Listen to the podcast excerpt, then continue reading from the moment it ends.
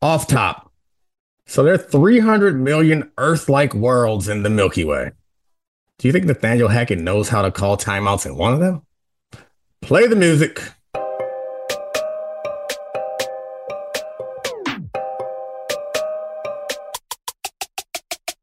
This is the Dominique Foxworth Show.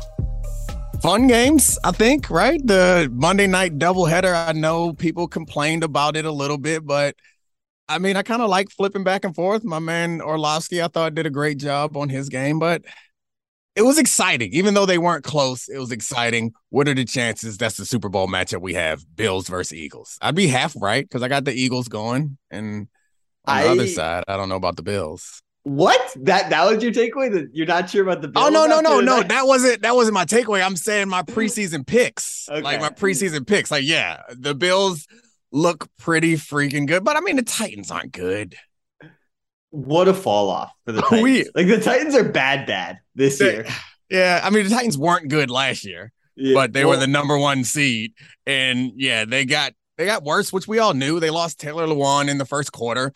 I mean, this Mhm. game was like riddled with injuries, some really yeah, scary, ones. Yeah. Um, but yeah, Titans are not good. They got worse this season, and they got worse in the course of this game. And Josh Allen, like what it seemed like happened to me was they came out with the the game plan of too high on like late downs to keep Josh Allen from the big plays. But on early downs, they were committed to like a cover three. And then Josh Allen, they started throwing on early downs, and Josh Allen started eating that cover three up. He was man- manipulating the linebackers. Cover three is not a great coverage. Like it's not really going to shut that too many teams down if they know it's coming.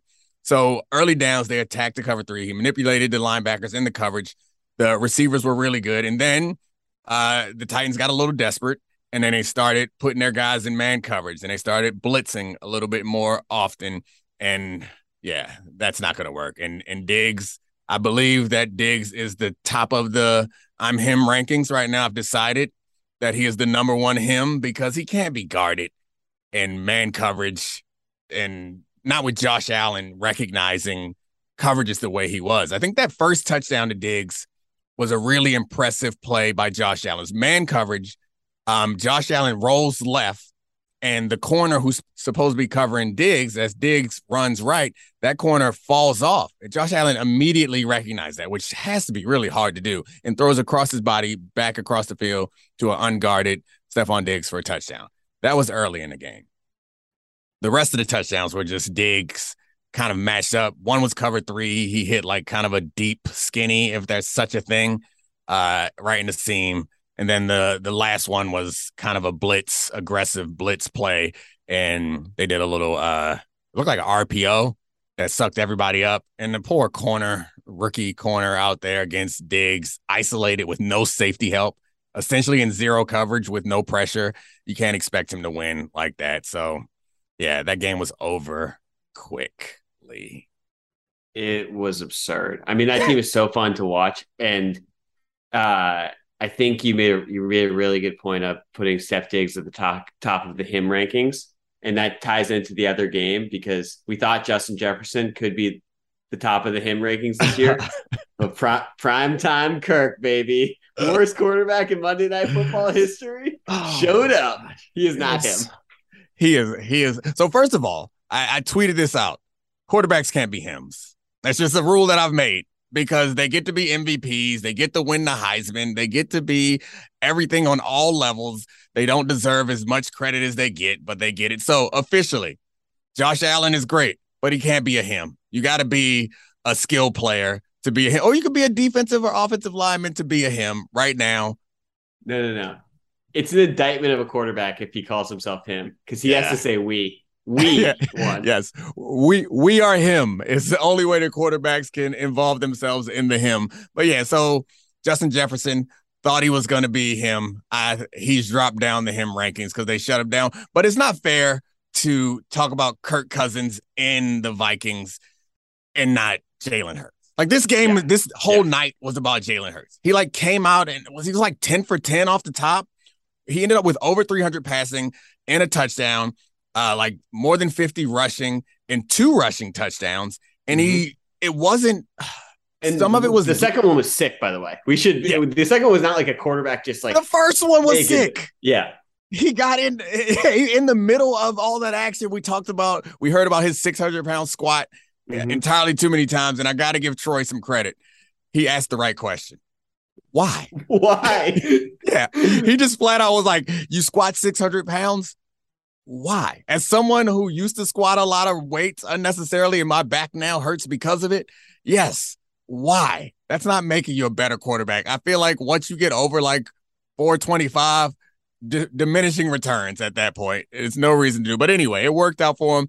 His back doesn't hurt just yet. But what I was going to get to is it didn't feel like there were some gimmicky plays in there yeah. But it didn't feel like they were gimmicking. Like he was out there, like I used to call him a poor man's Lamar Jackson, but he's like upgraded to like discount Lamar Jackson. Yeah.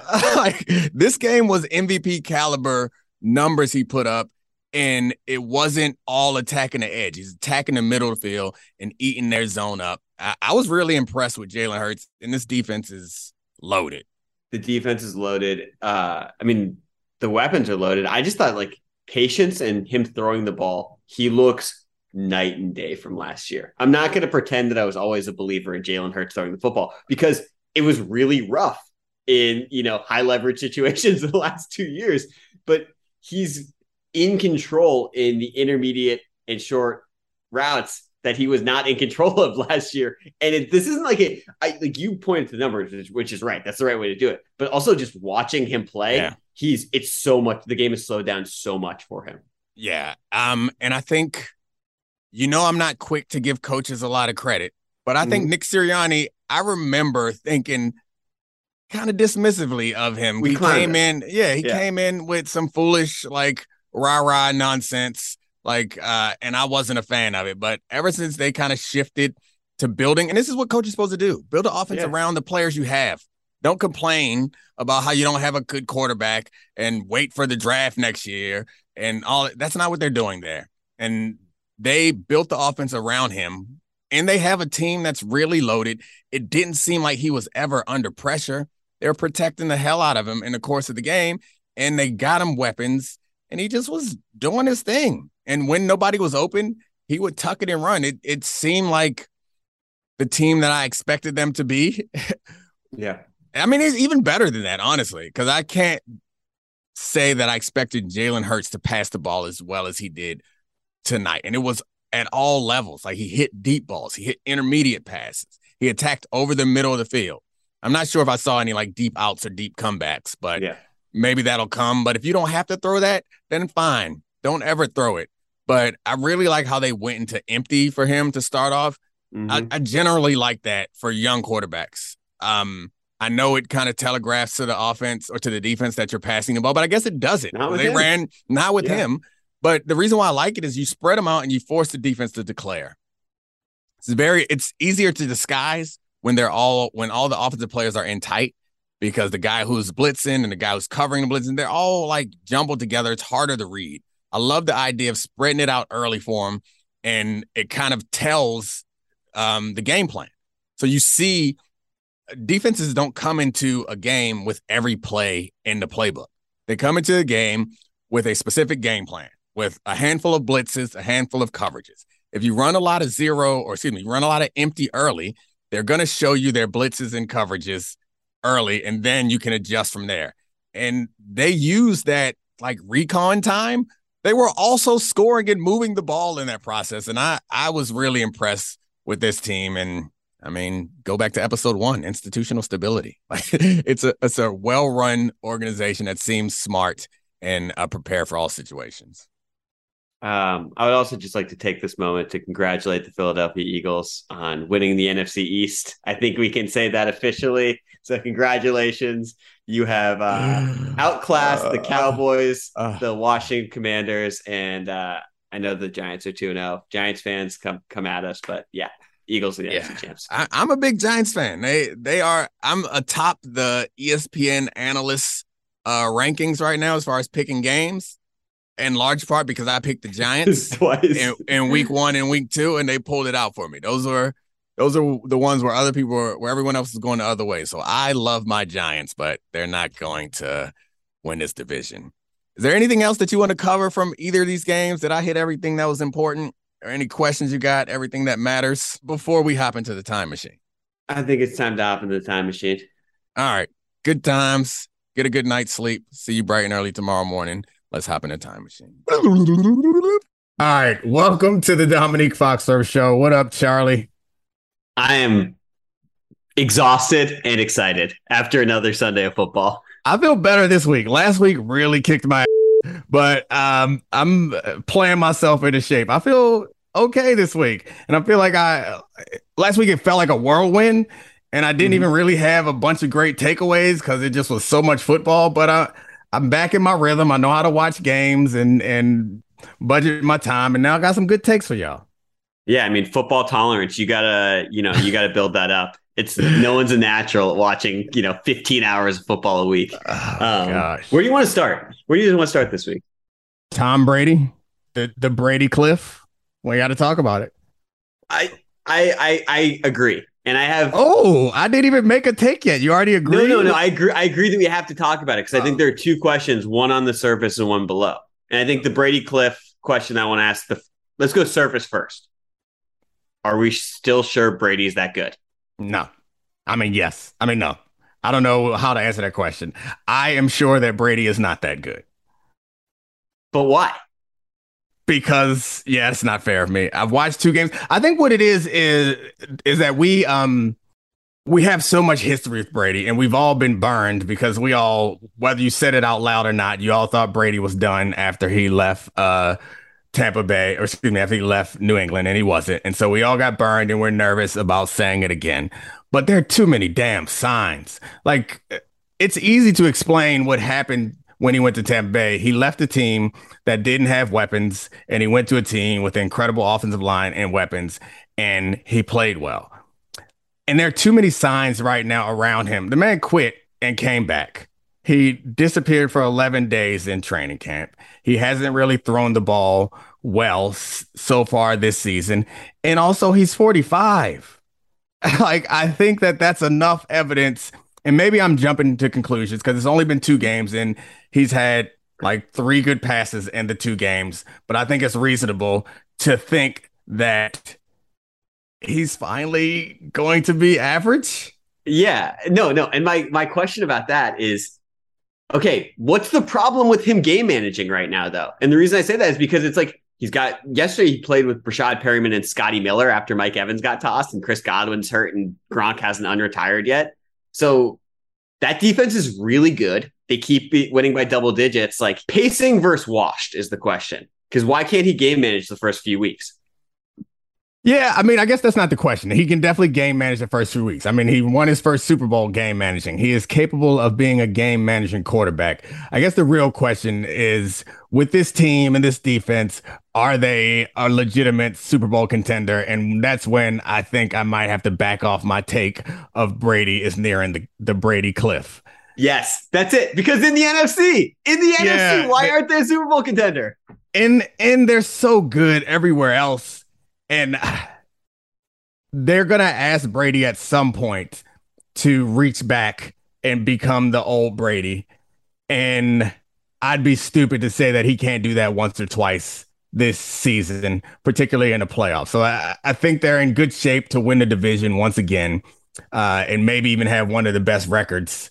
Uh, I guess you now you have to have the best record. So I don't see them having a first round bye because I don't think they're going to have the best record in football or in the NFC, which I guess they possibly could. But that's where my my the sh- like the sharpness of my take it dulls a little bit because he's smart enough to manage his way through all of this and also lead a, a game winning drive in the playoffs if need be. And his defense is good enough to keep them in games. It, it's, I mean, he's not as bad as Peyton was his final Super Bowl season, but if the Broncos can do it with a shell of Peyton Manning, there's no reason why uh, the Bucs can't do it with a much better version of Tom Brady than that version of Peyton Manning. I mean, I I I agree, and I think it's like this is really interesting because Tom Brady was so good that his like fall off is like has been somewhat incremental. But yeah. to your point of him only need to making needing to make a couple throws, all right, Mike Evans gets Marshon Lattimore tossed. Like three plays later, he reaches back into the time machine and drives the ball down the right sideline for a touchdown. Gosh, that, that like when we say he reaches back into the time machine to win, because that right. wasn't the Brady when he was young. That Brady is relatively new. That's like that's Randy Moss Brady and that's Tampa Brady. That he rarely threw balls like that, at least in my memory, when he was uh, any other time in his career. And I guess that's not what they asked him to do, but he still has that, which I guess is why, and he still makes good enough decisions. But he seems frustrated too Oh yeah. with with himself, which is a rarity, I guess, for Brady. I mean the the the, the to push you back to the to, to the Tom Brady Cliff question. I mean, it is weird. And if this is the beginning, like this this can always be an inflection point where it can get worse. I I I pitch that it's gonna get better as as he game think so? manages and is like, but it could easily get worse. I mean, you can tell me how weird this is. Does anyone care on the team that he's taking half the week off now? That he's off Wednesdays also. Uh, does no. it even matter that he missed 11 practices? Hell no. Yeah. So I don't think it matters. I, I think it matters because of what it tells us about what's happening in and around him. I don't think it matters for game preparation or for how the team thinks about him. He's still a god to them. Yeah. Like Mike Evans got himself tossed out the game because he said, That's Tom Brady. He went and fought for Tom Brady because we all know Tom Brady's not going to be out there fighting. That would be ridiculous. But Mike Evans, who's probably, I mean, an all pro, not probably, he is an all pro, is out there diving in front of Marshon Lattimore and try, well, I guess he has beef with Marshon Lattimore, so he just he just needed a reason. But the point is, the respect for Tom Brady is on another level. I don't. I think if he just showed up on Sundays, the team would still rally around him. That won't be a problem. And from from a non in the locker room guy perspective, Mhm. Monday, Tuesday, Wednesday, if he's off basically those days, is he missing install or something? Or are they installing stuff over the week that makes them more limited by Tom Brady not being there? Um, so Tuesday's the off day. Monday is normally the game plan day and like work out the lactic acid in your body. So missing Monday doesn't matter. Tuesday's normally off. Wednesday is first down, first and second down install normally. So it's that's when they install the game plan. So if he doesn't practice, that's different than not being there. Like he'll be there, Mm. But uh and I'm sure he has some say so in the game plan. So he he'll be involved in that. I don't think he needs to be on the field throwing necessarily, but I don't think he can just parachute in. You know, like you have to do walkthroughs where you're talking through adjustments and those sorts of things. That will make them worse. Whether he actually goes out on the field and does full practice or not, which I would say it doesn't matter, but like why would he not? I understand when I play like the vets and like the the pro bowlers didn't practice every week and that sort of stuff. And that mattered some because it's taxing to practice, but not at quarterback. Like I don't see why he can't practice during the week. What uh, what are you proposing that he goes home and just like studies the iPad and then shows up on Sunday only? No, I just think it's weird. It's like this guy's has his entire lifestyle is now a method of being obsessed with his job and being obsessed with football and seeing little cracks in that. And, you know, cracks gone from his forehead. His teeth, his veneers are perfect, but the cracks are in him as a football player in his preparation. He led the league in passing yards last year. I like how we flipped on this. It started me talking you down for the Tom Brady cliff, and now I inched towards it. I was like, whoa, whoa, whoa, let's not defend Tom Brady too much. I just, I mean, it's just mind blowing. Like, Yeah. Oh, no. he led the whole league in passing yards last year. Like Mhm. Justin Herbert, Patrick Mahomes, Matt Stafford, Joe Burrow, Josh Allen. Tom Brady had more passing yards than all of them and 43 touchdowns and 12 interceptions. So, yes, he's going to fall off of that cliff, but where he's going to land is like still top half of the league. And when you have as much talent as they have. So, like, this feels like we went a long way talking about Tom Brady to come to the conclusion that they're still one of the favorites in the NFC and maybe Tom good. Brady will retire. But we really ain't said shit. We just did a whole lot of talking today, said nothing. That's right. That's right. We talked all around it. uh, and said absolutely nothing. Plus, they're going to get Godwin back, who's really their number one receiver, and Julio Jones Yeah. is randomly fast again in week one, and he's going to be their new Gronk. So, yeah. Now let's talk about the play of the week. The pressure to follow up Hpnotiq and Cognac weighing heavy on the team. Hpnotiq was in the cup, blue, and ready for the play. And boom, Añejo Tequila came in with a smooth assist to Hpnotiq's tropical fruit finish. Shaken, strained, poured. It was green and good. The playmaking splash shifted the tempo. Another great cocktail from the Hpnotiq team. Every season is Hpnotiq and Tequila season. Hpnotiq liqueur. Bardstown, Kentucky. 17% alcohol by volume. Hpnotiq reminds you to think wisely, drink wisely. This show is sponsored by BetterHelp. We all carry around different stressors. I do, you do, we all do, big, small. And when we keep them bottled up, as I sometimes have had happen in the past, it can start to affect us negatively. Therapy is a safe space to get things off your chest and to figure out how to work through whatever's weighing you down. It's helpful for learning positive coping skills and how to set boundaries. It empowers you to be the best version of yourself. It isn't just for those who have experienced major trauma. If you're thinking of starting therapy, give BetterHelp a try. It's entirely online, designed to be convenient, flexible, and suited to your schedule. Just fill out a brief questionnaire to get matched with a licensed therapist and switch therapists anytime for no additional charge. Get it off your chest with BetterHelp. Visit betterhelp.com slash DF today to get 10% off your first month. That's betterhelp, H-E-L-P dot com slash DF. Let's move on to um the the guy who is going to take over the mantle as the best high end game manager in football. Tuanon, my guy, Tua Tagovailoa. I have a question. What is he definitely a game manager? Like if if Tua plays like yesterday and the Dolphins are absolutely loaded, what's his ceiling and their ceiling? Yeah, their ceiling. I expect better from their defense. Yeah. because their defense has guys, a bunch of guys, and they played really well last year. But yeah, they're a legitimate AFC contender. If the Bengals can stumble their way to the Super Bowl last year, uh, I think the uh, the Dolphins can also. But they got playmakers everywhere and speed everywhere. You can't double team everybody, in- including Gesicki, who is out of the doghouse and still doesn't know how to block, but runs routes and attacks the secondary in a way that other tight ends can't. Doesn't know how to griddy either. Oh my gosh, that's not. Is the griddy dead now? Did he kill it? I Are players still going to do it? honestly, he was so bad that he was good at it. You don't want to be mediocre at anything, and he made an entire new dance out of it. But I think Where is he? Uh, where's he from? Like it just looked like someone who had never danced. Is he from like?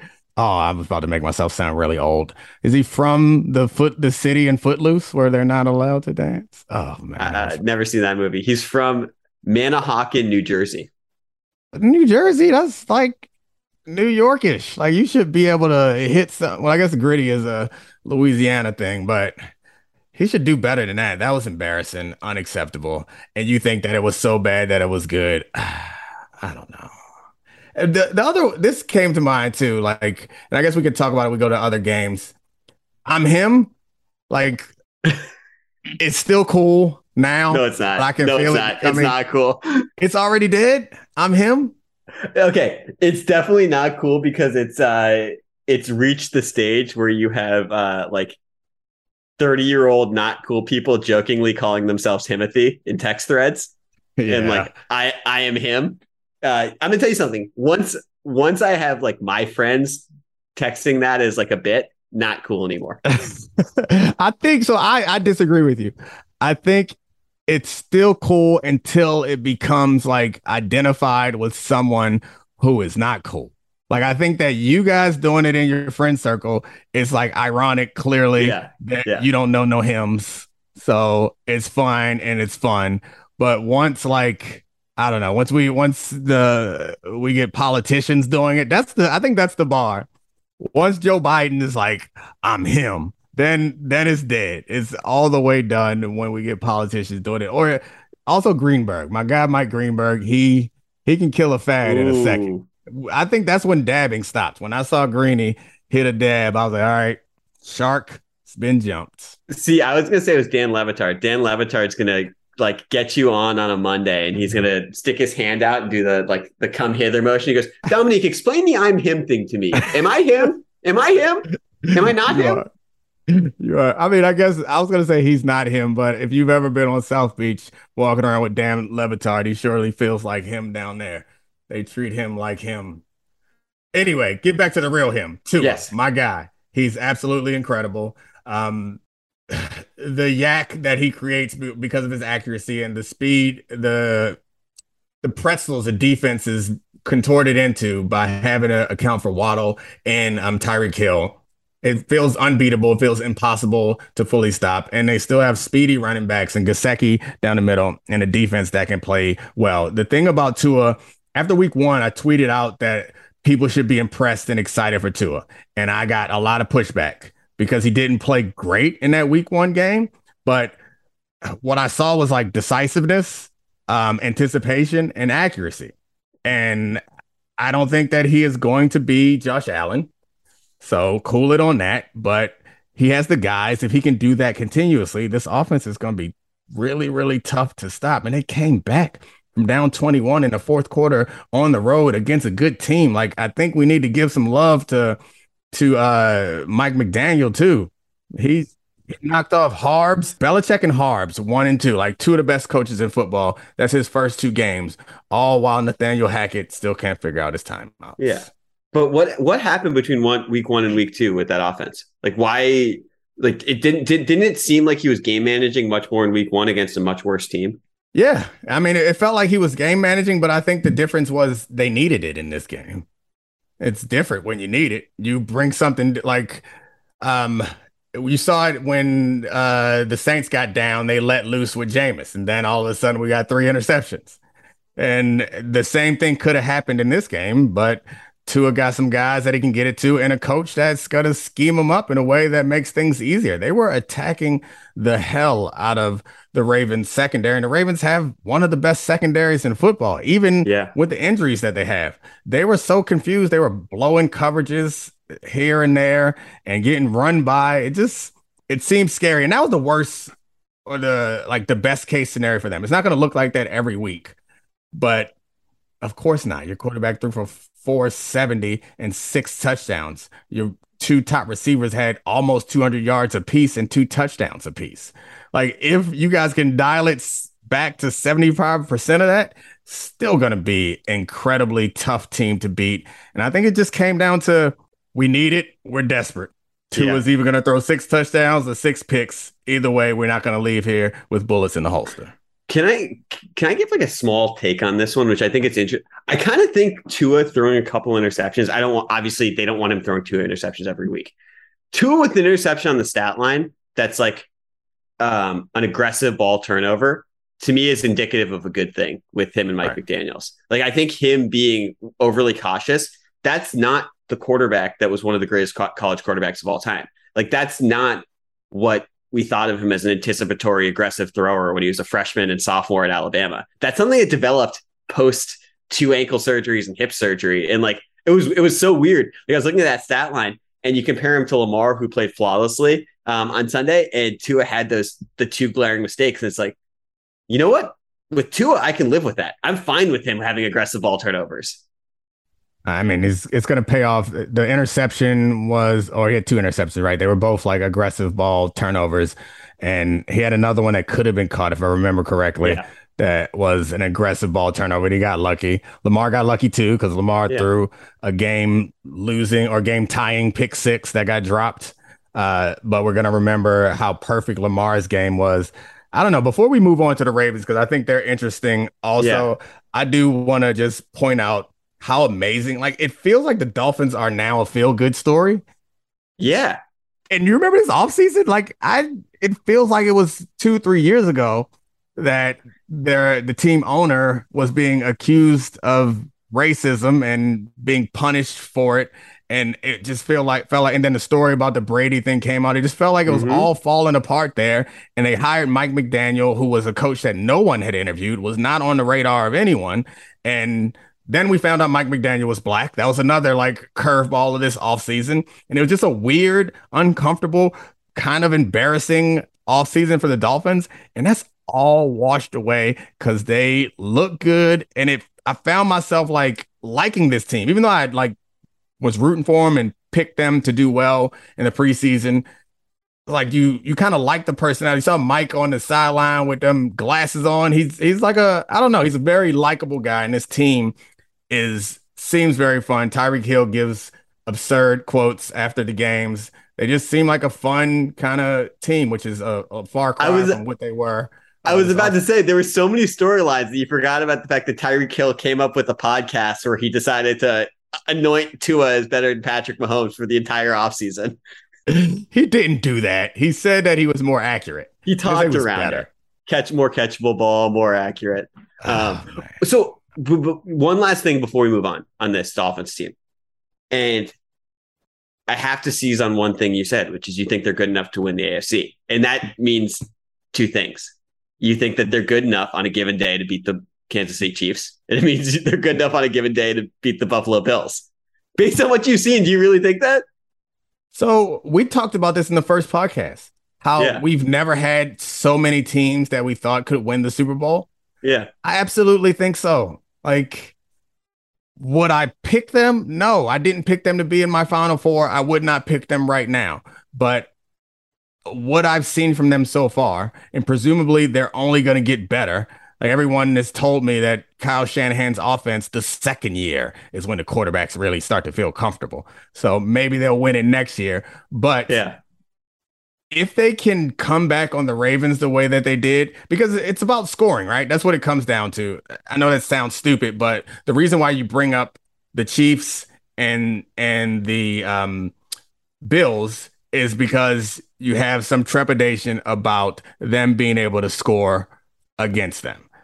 The Ravens seem to have no trouble scoring, and they could keep up, and they could come back from three scores down in the second half. So can they? Yeah, I mean, I certainly would pick the field over them, but it's hard for me to to imagine. Like, it feels like you're saying they can't. Would you say they can't? I'm in a wait and see period, which is the worst, which is the worst non take ever. Yeah. Like, I need two, maybe two or three weeks as as a more aggressive quarterback, Yeah. and I'll I'll revisit. Which is I got know, a, I got a. I got a little confirmation bias Yeah. leaking in. I I told y'all he was gonna be good. I told y'all they were gonna be good. So now they had a good game, and I'm ready to puff my chest out and say I was right. Yeah. I think you're taking the prudent approach, but that ain't fun. Your name's not on the show. You got to be fun when your name's on the show. It's not that prudent because it's also. I think one of the big questions coming out of yesterday is how the bleep do you stop Tyreek Hill and Jaylen Waddle because they're just I mean, yes, there are other guys in the offense, Chase Edmonds, Gesicki, um, everyone contributed, but like those guys are mutants. Yeah. like those guys are faster than it's like it's it's so simple that it's like those guys are faster than everyone who's playing against them and it's the same thing as even playing football at recess when someone is just way faster than you it's really difficult to keep them in front of you I don't know what that's like, but I, I've heard it's really difficult to when someone's way faster than you. And they also like aren't track guys. They're football players who are crazy fast. Like the change direction, the athleticism, the ball tracking and catching. Like these are really good players that I don't want to be hyperbolic, but you don't there aren't there aren't 32 corners in the league that can cover either of them. no So like Marlon Humphreys maybe can cover one of them, and he's not going to lock them down all game. They're that good. But then who's going to cover cover the other ones? And that's like Mhm. to your point. It's we complicate this game so much, so- but sometimes it's really simple. They got so many dudes. They just got guys everywhere, and no one has. You're gonna have to. It's gonna have to be a scheme. Like uh, you're gonna have to overcome them with scheme, tricking them and whatnot. Because if they know what you're in, there's no hope. They're gonna do deep Yeah. crosses against zone, and they're gonna do uh, whatever they want, frankly, against man. Because what it comes down to, this reminds me of when I would play against Randy Moss. You can have anything 20 and under, which is a Yeah. bad strategy to play in a game because first down's only 10 yards. And I saw the corners in this game doing similar thing where it's like you can have anything 20 and under. the thing is though like the cra- the crazy thing is and this is i'm going to blaspheme for a second DBs would rather see Randy Moss with the ball in front of them with 10 yards to make an op- open field tackle than either Tyreek Hill or Jaylen Waddle. Those guys are, they're like, they're tackle breakers. They're hybrid running back receivers. That is blasphemous, but I think you're probably right. Randy Moss is is fast as hell, but he's not breaking anybody's ankles. He's not. He doesn't have the same running back skills. I think. uh Let's not get carried away blaspheming against the great Randy Moss. But I think you're My right. favorite player of all time. Yeah, I think you're right. If you give Tyreek Hill a hitch, the receivers are or DBs are much more nervous about that than Randy Moss. Hi, it's Mike Greenberg letting you know ESPN Bet is ready to take you through all the biggest sports moments this spring. The official sportsbook of ESPN has exclusive offers and markets from Scott Van Pelt, Stephen A. Smith, and me, plus many more. From the playoff intensity to finally getting out to the ballpark, there's no better time for sports fans. Sign up today. New users get a bet reset up to $1,000 in bonus bets if your first bet doesn't win. Download ESPN Bet today. What a play! Must be 21 plus and present in select states. Gambling problem? Call 1 800 Gambler. Terms and conditions apply. See app for details. 10 seconds on the clock. How many things can you name that are always growing? Your relationships, your skills, your customer base. How about businesses on Shopify? Shopify is the global commerce platform that helps you sell at every stage of your business. From the launch your online shop stage to the first real life store stage, all the way to the did we just hit a million orders stage. Shopify's there to help you grow. Sign up for a $1 per month trial period at shopify.com slash network, all lowercase. Go to shopify.com slash network now to grow your business, no matter what stage you're in. Shopify.com slash network. All right, a little bit of Ravens talk. Yeah. Um, pay Lamar Jackson everything that he wants. Ravens talk over. Okay. That was the best Lamar game I've seen since 2019. But the question, what's what do you feel like if the Ravens can't hold a lead? Because that's the whole Ravens offense Yeah. thing. Running the ball, Lamar being dominant, getting first downs and holding leads. Yeah, the Ravens offense there is cause for concern because what makes them so special is what you mentioned. So they the he had a big Lamar had a big crazy long run and that's the funny thing about that is the only time runs like that happen is mm-hmm. when teams are trying to stop Lamar from running. Because they load up the box and they don't have a deep safety because they're like, we're going to stop Lamar. When actuality, what you're doing is creating a boom or bust scenario. When you play a softer zone, Lamar will get six, seven, eight, and go down. When you load the box like that, all he has to do is, or you have one person miss an assignment, or he breaks one tackle, and then he's out the gate, and no one's going to catch him. Put that aside. The issue with the Ravens offense, for me, is one of the things you love about the Ravens offense is that they fourth and two, fourth and three, go for it. They'll be fine because they have the numbers advantage in the running game. They had Mhm. two fourth downs in this game that cost them. One in the red zone, Lamar fumbled, or I guess it was a fumbled snap. Uh, and then the Dolphins went on a 97 yard scoring drive. Another one in the second half, I think it was the fourth quarter. They went for it on fourth down, trying to put the game away around midfield.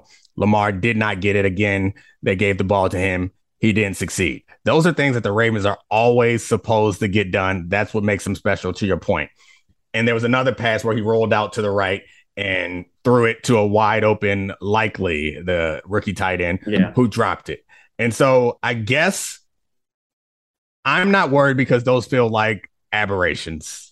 I think that Lamar Jackson is going to get most fourth downs in the future, and I think that they're not going to drop that many passes. They're not going to blow as many coverages. This is not a team that has a history of doing this stuff. They were extremely injured last year and gave up some wins in that situation, or gave us some leads in that situation.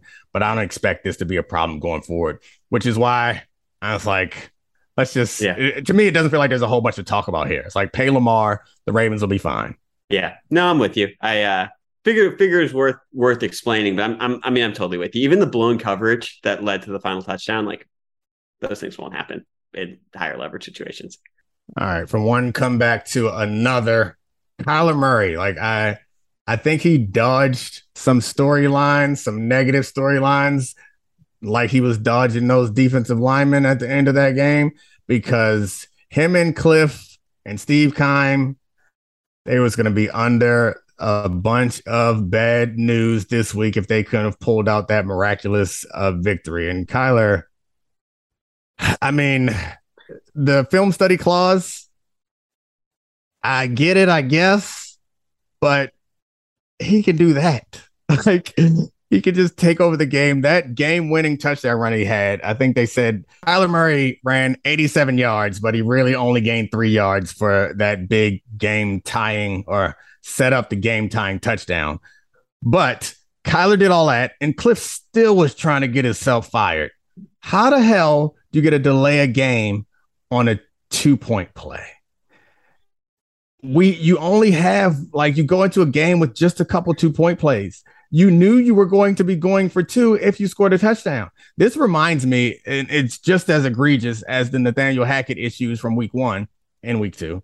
Yeah. Because it's not a surprise. Like I'm willing to grant your coach some leniency if there's like a unpredictable situation. This is exactly what you wanted to happen. You wanted to score a touchdown and you wanted to go for two. They scored a touchdown and then they got to delay a game because they couldn't get the play in. And again, Kyler Murray bailed them out by um, hitting AJ Green in the back of the end zone for the two point play. And then the overtime period was crazy. I'd love to know what you think about this because I left that game actually not thinking I learned anything about the Cardinals or Kyler Murray. And I say that because, like, yeah, he was incredible, and those plays are things that only he can do. I think I knew that. I think I knew he's like yeah. one of the greatest athletes we've ever seen, and like um, in in broken plays and out of out of structure, he's elite. He also looked completely listless for the first half of the game. They're down twenty nothing, and like that's sort of the tale of Kyler Murray and Cliff Kingsbury we've always seen is that they're just extended periods of lethargy and bad play and moments of brilliance. And like, I don't know. I mean, look, the two point conversion play, the the delay of game is egregious. And they were tempting fate with that their entire comeback. I just still don't know. Kyler, pretty, pretty good. I don't know. The defense played a lot better in the second half. Uh, nobody on the Raiders really put up good numbers like you would expect for any of their big playmakers. And Hunter Renfrow was really, really trying to throw the game away.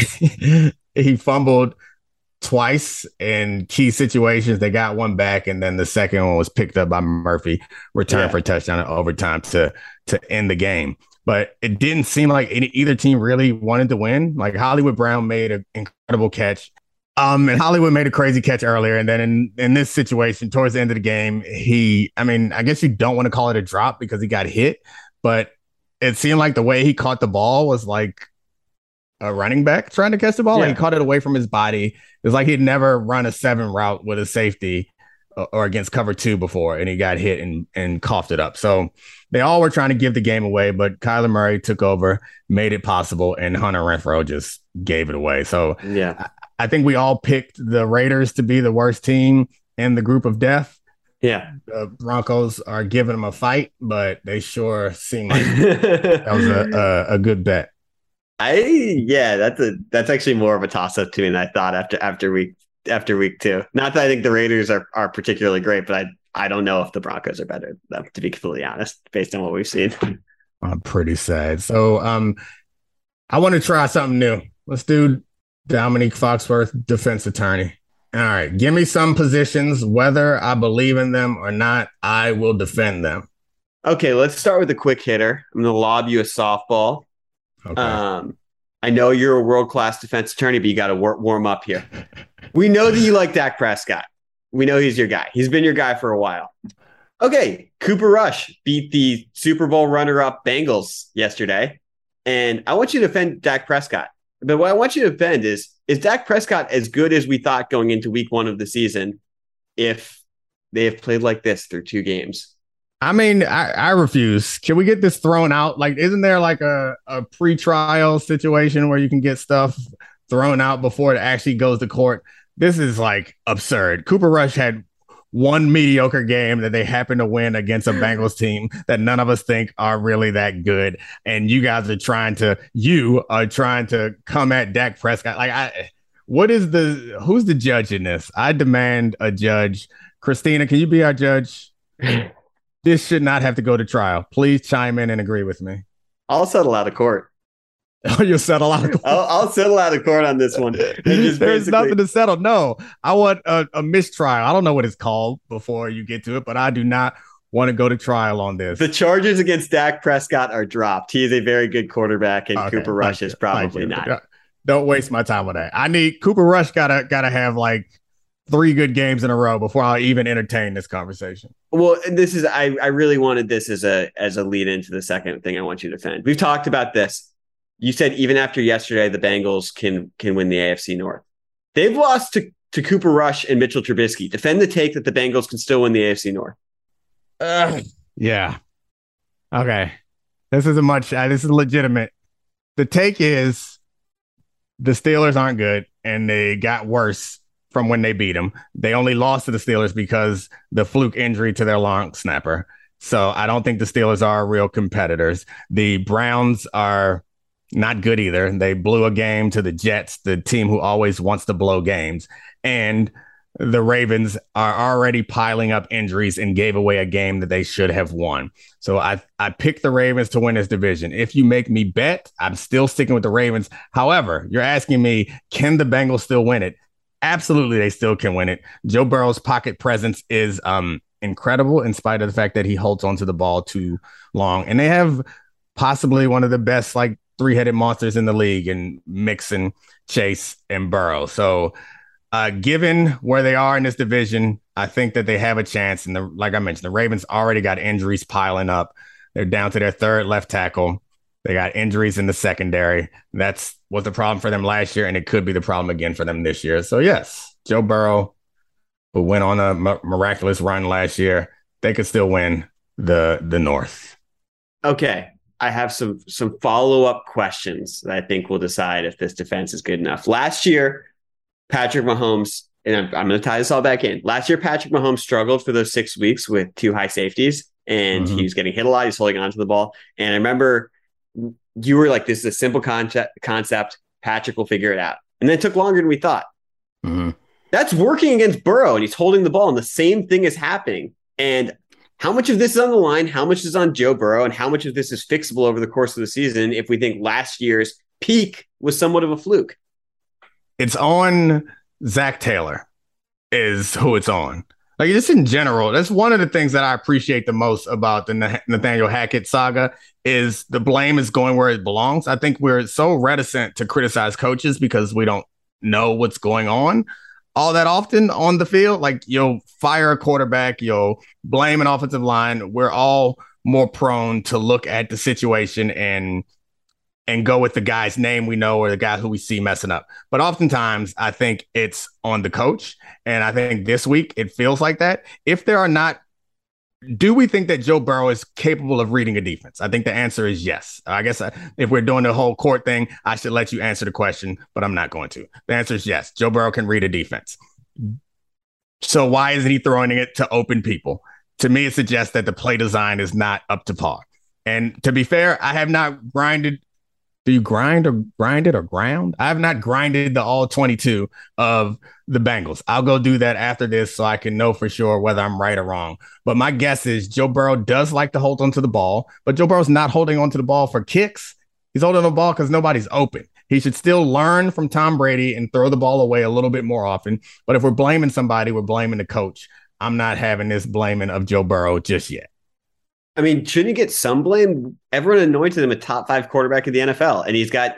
It's not. It was not just a three headed monster. It's also Tee Higgins who's back, Yeah. who's like a, a, a second number one receiver. Like at some point, feeding your weapons too, and just making the So- simple plays. I would say that Joe Burrow deserves blame for the sacks.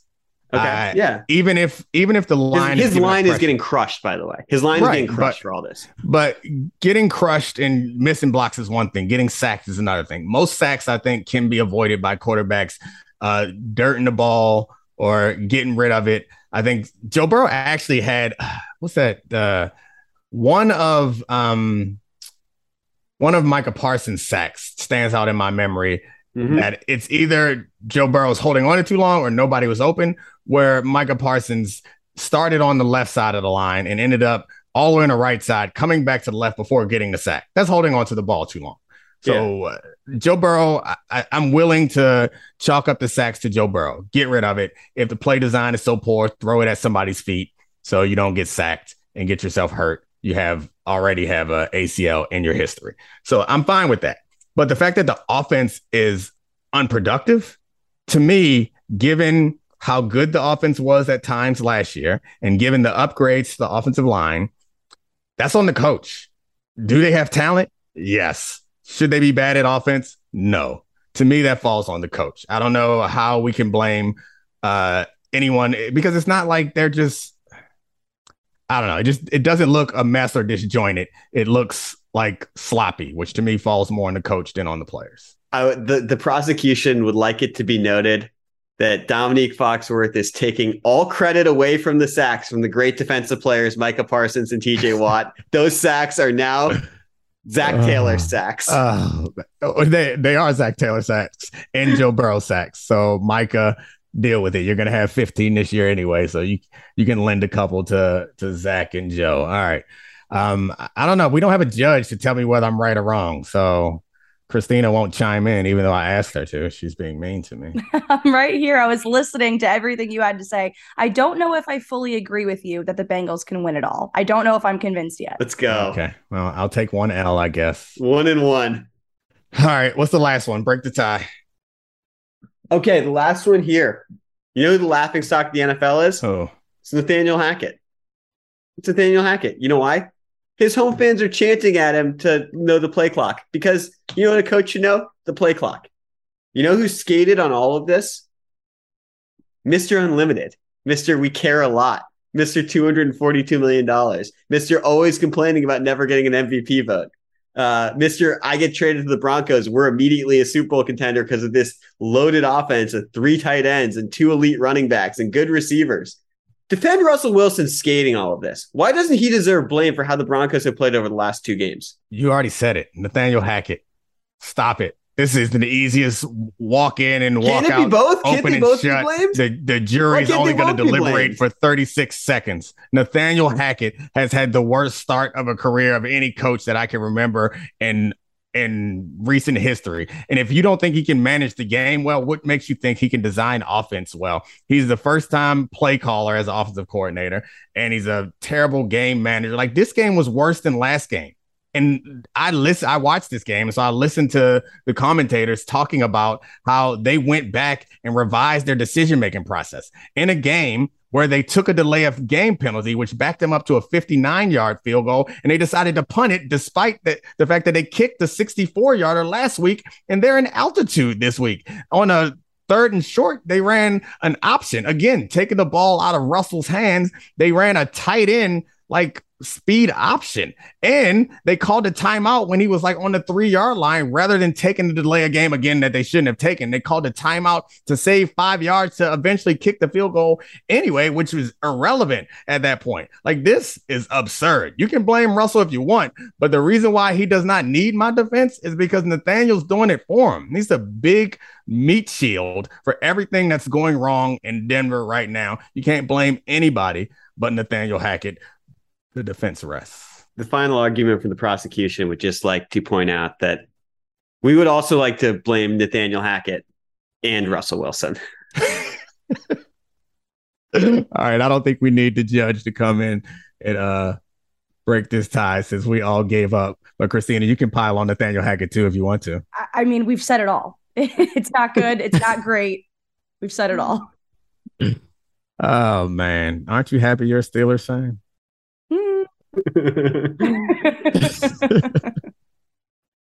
I mean, you got a coach that's not stupid. Exactly. I, I have a coach. The, I don't know if I have a team, but I have a coach. You don't have a team. You do not have a team. I know you don't have a team, but you do have a coach. All right, let's check in on our bets last week, Charlie, before mm-hmm. we wrap this thing up. All right, let's go through this real quick. 49ers, they covered. We won. We agreed on that bet. We made some people some money, but we also have some sadness about Trey Lance. Um, that sucks for him. It sucks for that team.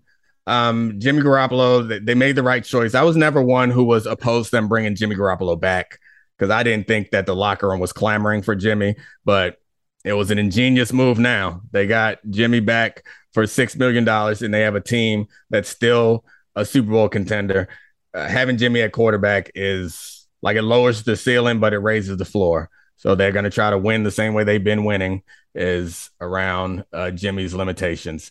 O line's not as good as it was when they made it all the way to the Super Bowl. So we'll see if Jimmy can compensate for that. I got one, uh, one, one quick follow up question on this, and this is just I want to broaden out a tiny bit on Trey Lance real quick, and we'll get back to our bets. Should they should they still view him as the quarterback of the future? And the reason I, I say that is he didn't really win the job going into this season. Going into next year, he is a quarterback who his athleticism is, has been super touted, and he's going to be coming off a major ankle injury. He's not going to have really played football in four years. Most of his rookie contract's going to be done. And like, I think that they'll still view him as the day one starter because they gave up so many picks for him. Is that just a sunk cost fallacy? Why do they have to give him the job? Yep, exactly. Um, I mean, I think you could argue the sunk cost fallacy, but it's also like committing to like being a flip flopper is not good either. You commit and see what you can get out of it. But I think this question only gets interesting if Jimmy plays well and they make a deep run.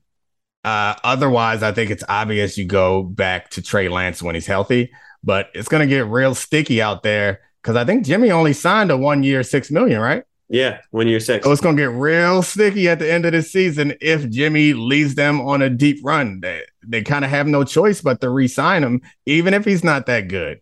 Uh, because they can't bring Trey Lance back in off injury to not perform. So I'd say that Trey Lance is still the guy unless Jimmy balls out, and then they're to be. I guess it's a good problem to have, but they're to have a real problem there. What's our next bet? All right, next one. We predicted the Rams would not cover against the Falcons.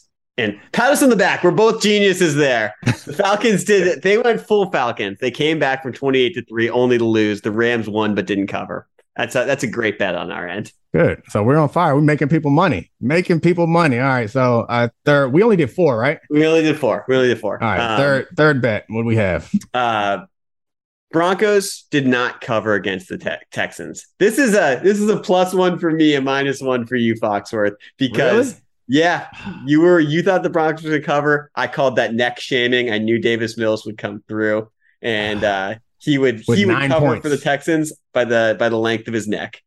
I don't think that you can give the credit to Davis Mills. You have to give the credit to the Texans defense because nine points is not Davis Mills out there killing them. But thank fair. you, Nathaniel I'm, Hackett. Thank you, yeah, Nathaniel exactly. Hackett.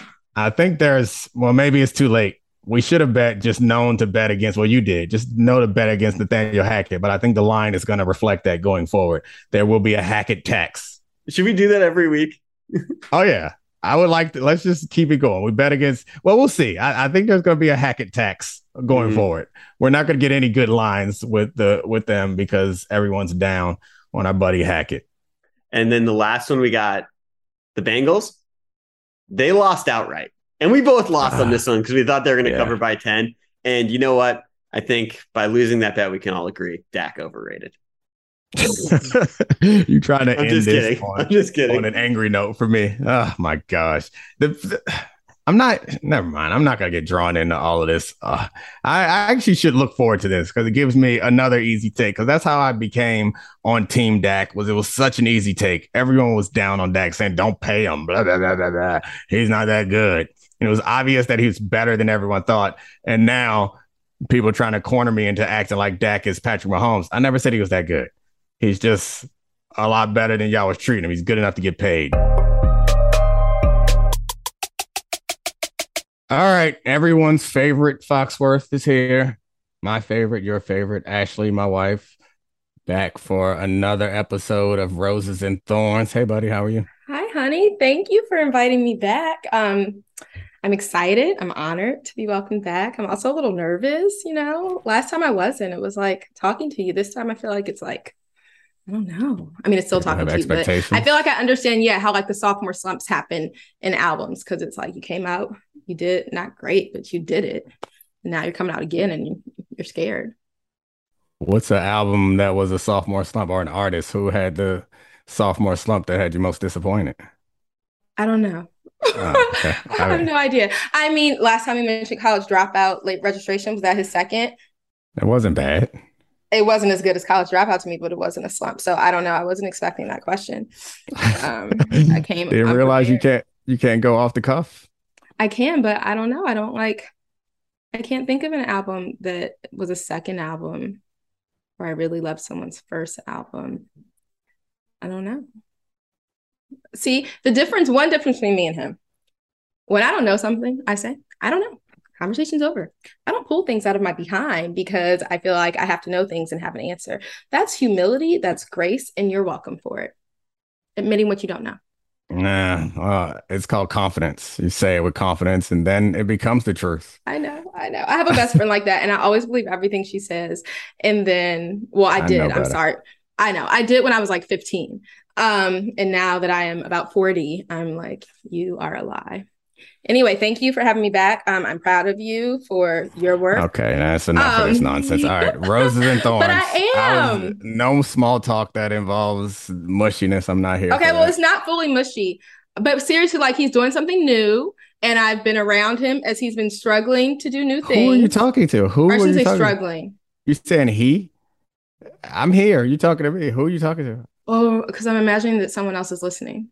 Someone else is listening, but they like to listen in. They don't want you to talk to them. Okay, well, I've been proud of you, but I do I'm have struggling. to say you were what doing. am I struggling? you Never struggled struggling, but I've been. You life. are not struggling, but I feel like you're trying to figure out how to do something new that you haven't. You haven't had your own podcast before. You haven't, and like trying to like be yourself and do the sports stuff that you're supposed to do, while also like getting people to not want to turn it off after one second. Like, like that's you know, it's something new Well, and that's why I different. And I'm proud here. of you. And on Thursday, I was down in the basement.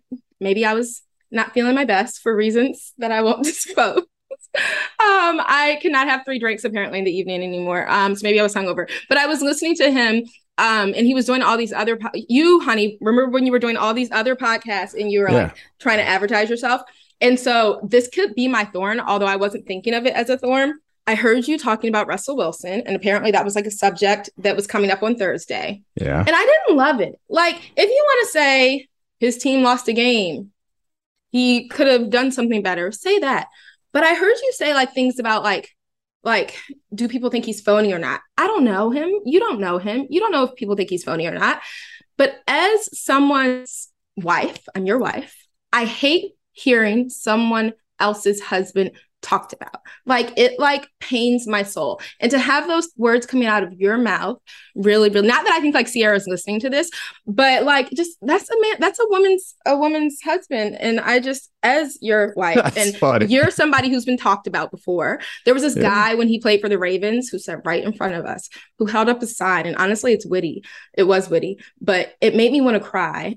That was Fox worthless. This was a Ravens fan, and Dominique was a Raven. Literally, one time you got an interception, and he held it up and complained that you didn't run back enough. And he was like, "He's still worthless." Like you must have dated his daughter or something in high school Oh, and offended no, this. I have no, dating. idea, like why he hated you so much. I was I a know. virgin until I met you. That was it. Virginal. Well, I'm sorry to Russell. So don't talk about people's husbands. So I don't don't don't talk about. I, I should be kinder to people, not only the married ones, though. Right. So Okay, don't talk about anybody.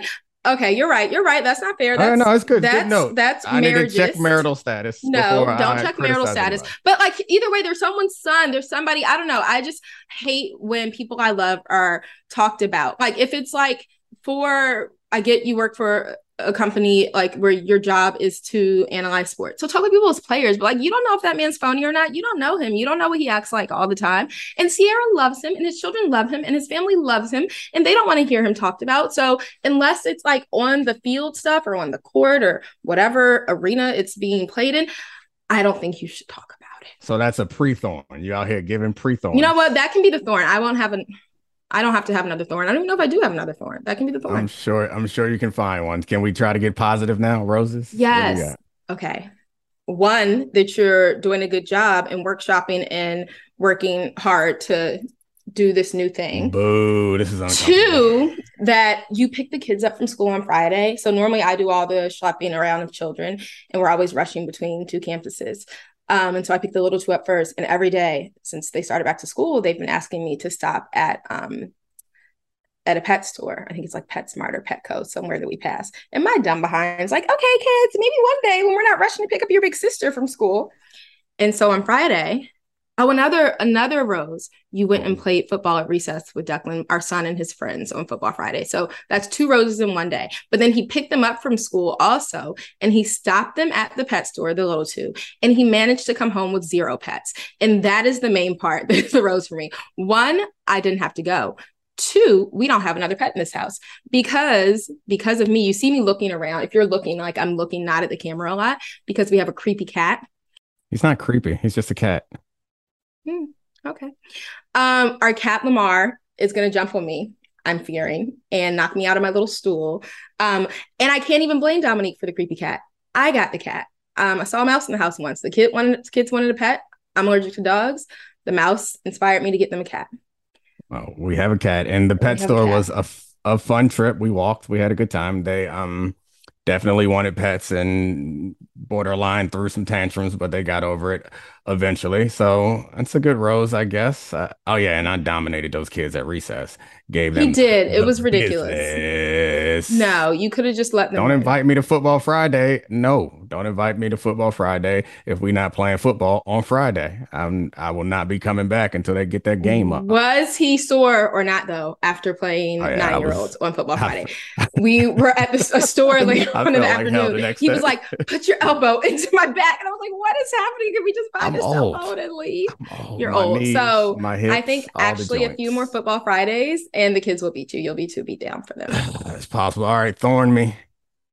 Okay, my thorn is what I said earlier. That's my main thorn, but I have a secondary thorn, which I just thought of when I said we went and got a cell phone later. So we broke down, judge it if you want, and got our oldest a cell phone because she's left on the campus by herself sometimes when I'm rushing between. Anyway, there are reasons that help us. nothing to these people. For her to have a cell phone, even though I did not imagine getting her one at this like she can't drive yet. What does she need a cell phone for? Anyway, she got a cell phone.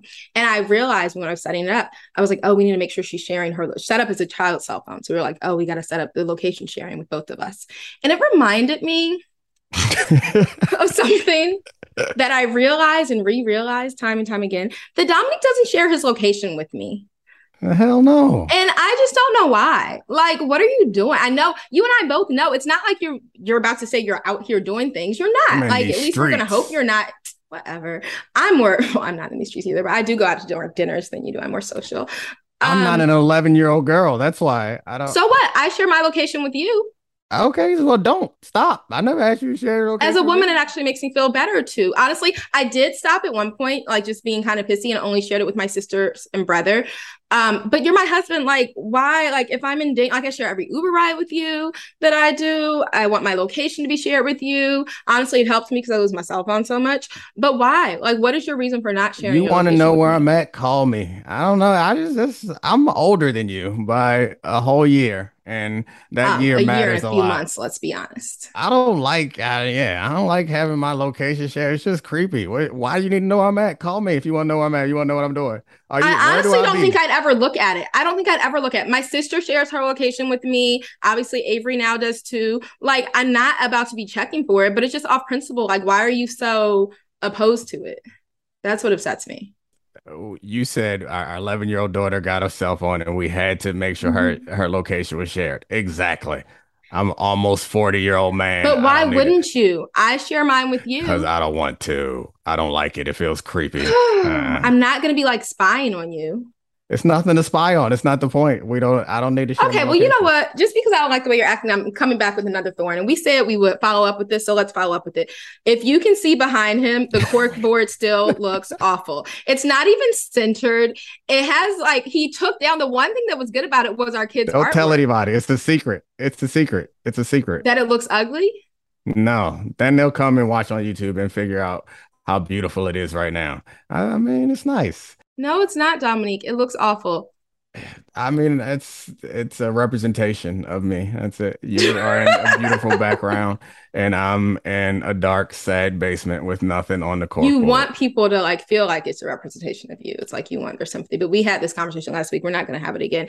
Um, another follow up from last week is he killed the parents' names this week. He like Ooh. learned them Yeah. And he used them. He was like, I ain't practicing these for nothing. Hey, Tony, what? Like, like he There was no Mr. Tonys. Social at the game. I know, but I'm, you know, just use the mock name. He knows there are no Tonys because he knows their names now. You are, I don't think they are. You They're perfect, just all roses and no thorns. But since since we are bringing up uh names, guess who yelled out the wrong kid's name at a football game? Like my son's flag football team has three people on it that don't look like everyone else. like three white kids on the flag football team. You yelled out the wrong white kid's name when he caught the ball, and it made me so happy. I was joyous. In my defense, first of all, I would like to say this is not my show. This is not supposed to be Thorns about me because that's not what we're here for. But anyway, I can take it. I can take it. It was messed up of me. In my defense, he really did. The dad was like, Yeah, you're not even the first person to do that. Um, that's number one. Number two, the football team has been the same basically for like four seasons right now.